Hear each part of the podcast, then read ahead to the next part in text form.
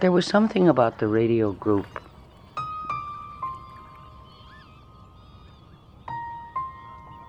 Well, the time was different, of course. But I think the people involved in radio, the performance I'm talking about now, See, nobody had to get their noses fixed, and nobody had to worry about weight. There wasn't the terrible competition about who was more attractive. A man who physically was not what you would call Clark Gable, Everett Sloan, God rest his soul, was the most romantic actor on radio. In a truly classical sense, he was absolutely the most appealing masculine, macho, handsome, beguiling person. Well, that couldn't happen in any of the visual branches of the media.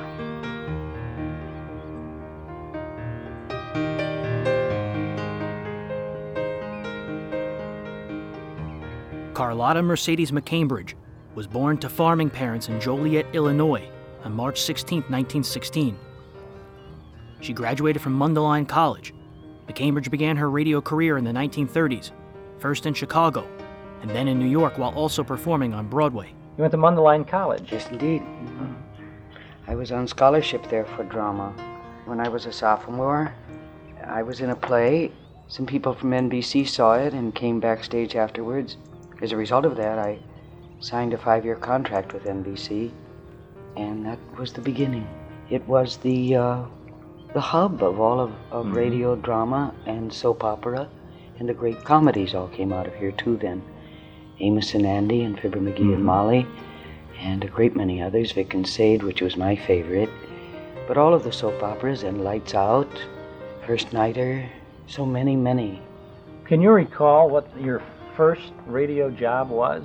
I can't really. Some people uh, say it was a poetry reading on the Chicago Symphonic Hour with the Mundelein First Speaking Choir, which was signed to a year's contract at NBC. And other people tell me no, it was on a show called Pretty Kitty Kelly. I think it was on Guiding Light. No, there were a Played great it at many Cameron. marvelous, marvelous actresses in radio. Oh, so many of them were my idols. And Aggie Moorhead, Ann Seymour, Elspeth Eric. Oh, there were so many. Some of them I hated. I really hated them. Why did you hate him? Oh, when they got the parts I wanted. Oh, In 1949, she made her film debut opposite Broderick Crawford in All the King's Men, for which she won an Academy Award, Golden Globe, and the New Star of the Year. But no one who knew her was surprised. Orson Welles called her radio's greatest actress.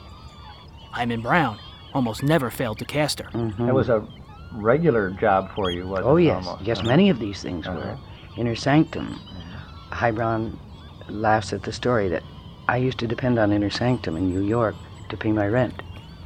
One day I called my exchange for my call on Inner Sanctum, and the lady at the exchange said, You didn't get a call. And I was ready to fire the exchange for their inadequacies. She said, The calls are out, but there's no call for you. So I called High Brown, and I said, What is this about no call this week? And he said, No, I'm sorry, there aren't any women. And I said, There's no excuse. I got to pay my rent. You know, Where's the call? And he said, Can you play an elevator man? And I said, Sure, you bet I can. And I did and paid my rent. You would depend on these things, and sometimes you'd get so confused with the shows on your schedule that it would run it terribly close. You'd get elevators waiting for you. Buzz Meredith used to hire an ambulance to get from NBC to CBS in New York. It was two blocks, but if you got stuck on Fifth Avenue, you'd be dead. She is family to me. I urge you and your listeners to get a book she wrote, an autobiography called Qualities Of Mercy. Ah, you know it. Yeah. huh? Oh, It's an incredible book, just incredible. And she is such an example of courage and fortitude in a sense. She uh, had a terrible time with alcohol, Mm-hmm. and she's not ashamed of saying that she had. And she's had some personal disasters in her life. What she went out and did Lost in Yonkers for 600, some odd performances all over the United States, and did much better than they did here in New York City. And uh, she loved every minute of it.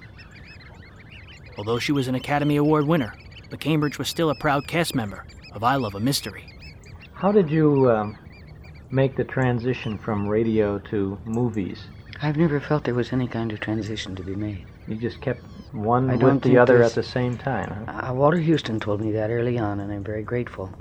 Acting is acting is acting. It's merely a question of, of projection. If now I am sitting with you here and where I am trying to convey to you that it is terribly important for me to tell you that I love you, that's enough to convey it here at this distance. If, however, I were standing medium distance from you across the room in a film studio, it demands a different kind of projection. It becomes terribly important for me to tell you that I love you.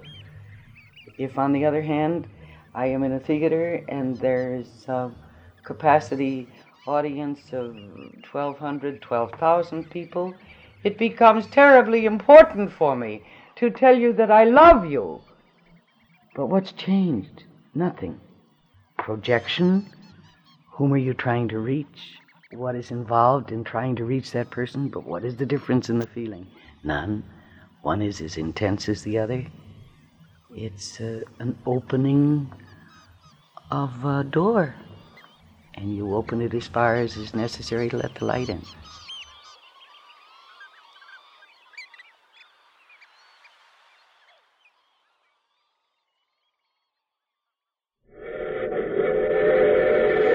The Mutual Broadcasting System presents I Love the Mystery.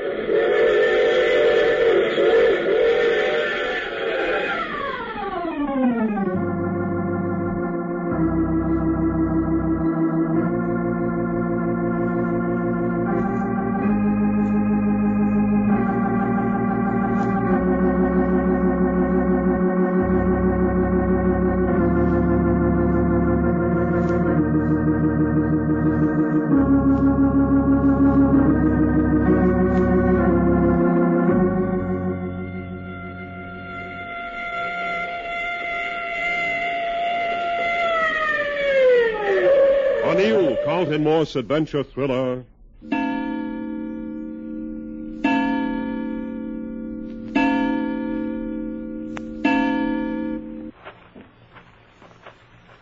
Yeah, it ain't much, but that's where we live. Well, what's your daughter's name, Jumping Dick?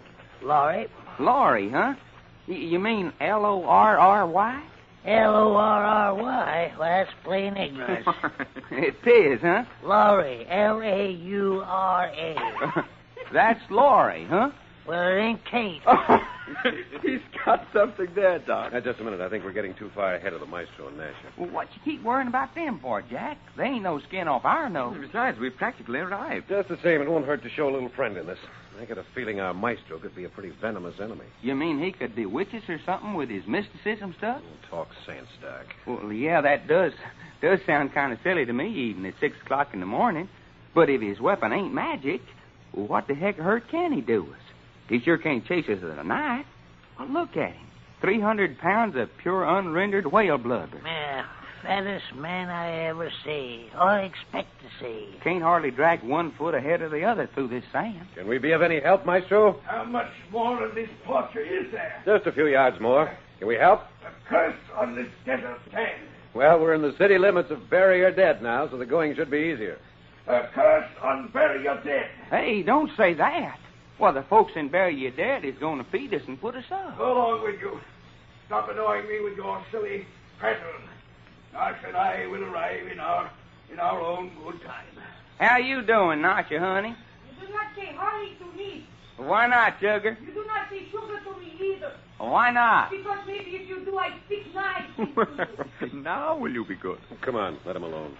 Yeah, they seem to like their own company better than ours.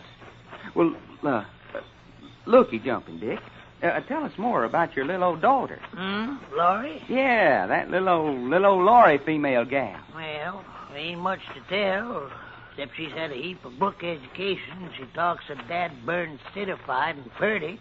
Most folks won't have no truck with her. You mean your daughter was educated away from bury her dead? Yeah, I reckon. But again, my will.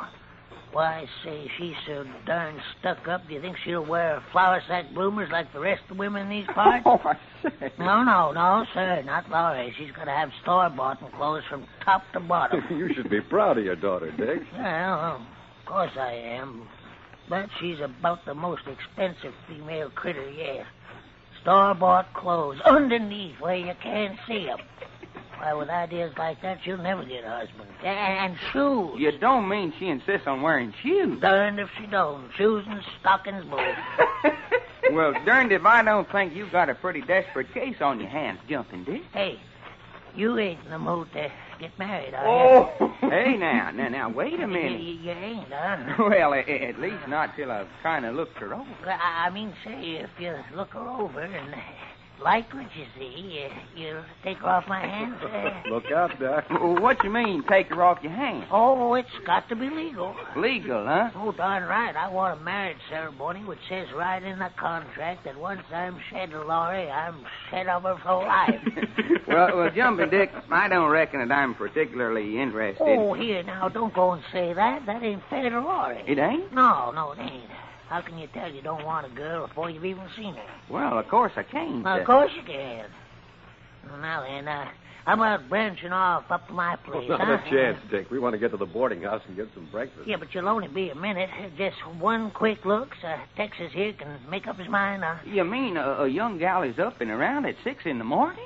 no, no, she ain't up, but you could sort of peek in through the window. Oh, look here. Oh, that's all right, 'cause there ain't no glass in the window. Nope, nope, that, that, that ain't my way, Dick. oh, ain't, huh? Nope, I, I like my women on the hoof, especially when I'm trying to judge them for marrying. Well, I could have her up and dressed. Uh, Dick, uh, what's that building down at the head of the drawer there? Uh, that's Dry Gulch Mary's boarding house. A- As I was saying, I could have her up out of bed and with her hair combed in no time. Hey, Maestro! Stop yelling at me, will you? That unpainted building at the head of the drawer is the boarding house. And when you get there, tell them to reserve the best room in the place for me. And how do you like that? As I was saying, I can get Laurie up and dressed. Forget your daughter, will you? But this is the first chance to marry her off. You're barking up the wrong tree. Ah, what's that? Now, Doc, you're just kidding us. He doesn't want your daughter. Well, he just said himself he didn't know until he'd seen her. Doc, for the love of Mike, will you put Dick out of his misery? Well, I don't know, Jack. If Laura's as pretty as Jumping Dick says she You is. crazy fool. Ah, That's the way to talk, young fella. Look, you go on over to Dry Gulch Mary's and get your breakfast, and I'll run along home and yank Laurie out and have her over there for you to look at. huh? Yeah, why don't you do that? Yeah, Texas, you're you're you're the same as married right now. I'll be back quick and you can say snow. Doc, I'd like to break your neck. oh, what the heck? It's all in fun. Man, you're getting yourself into this. Don't come around asking for help. Come on. So that's Dry Gulch Mary's boarding house. Man, looks more like a cow barn. Five, six, seven, eight shacks. What looks like this is all there is to bury your dead. Just them eight shacks stuck around the slopes of this gulf. Well, Dick said there were only 19 citizens in the town. Twenty until the uh, wolves killed one last night. Well, that wolf business sounds mighty funny to me. Yeah, it does, don't it? Man, you sure know you're in the desert. Only six o'clock in the morning. Already it's hot enough to fry eggs. Hmm, Well, here we are, such as it is. Bit on the dilapidated side. Look at that porch. Looks like your foot would go through it if you stepped on it. Uh, do we knock or just walk in? Now let's try knocking. Come on up on the porch.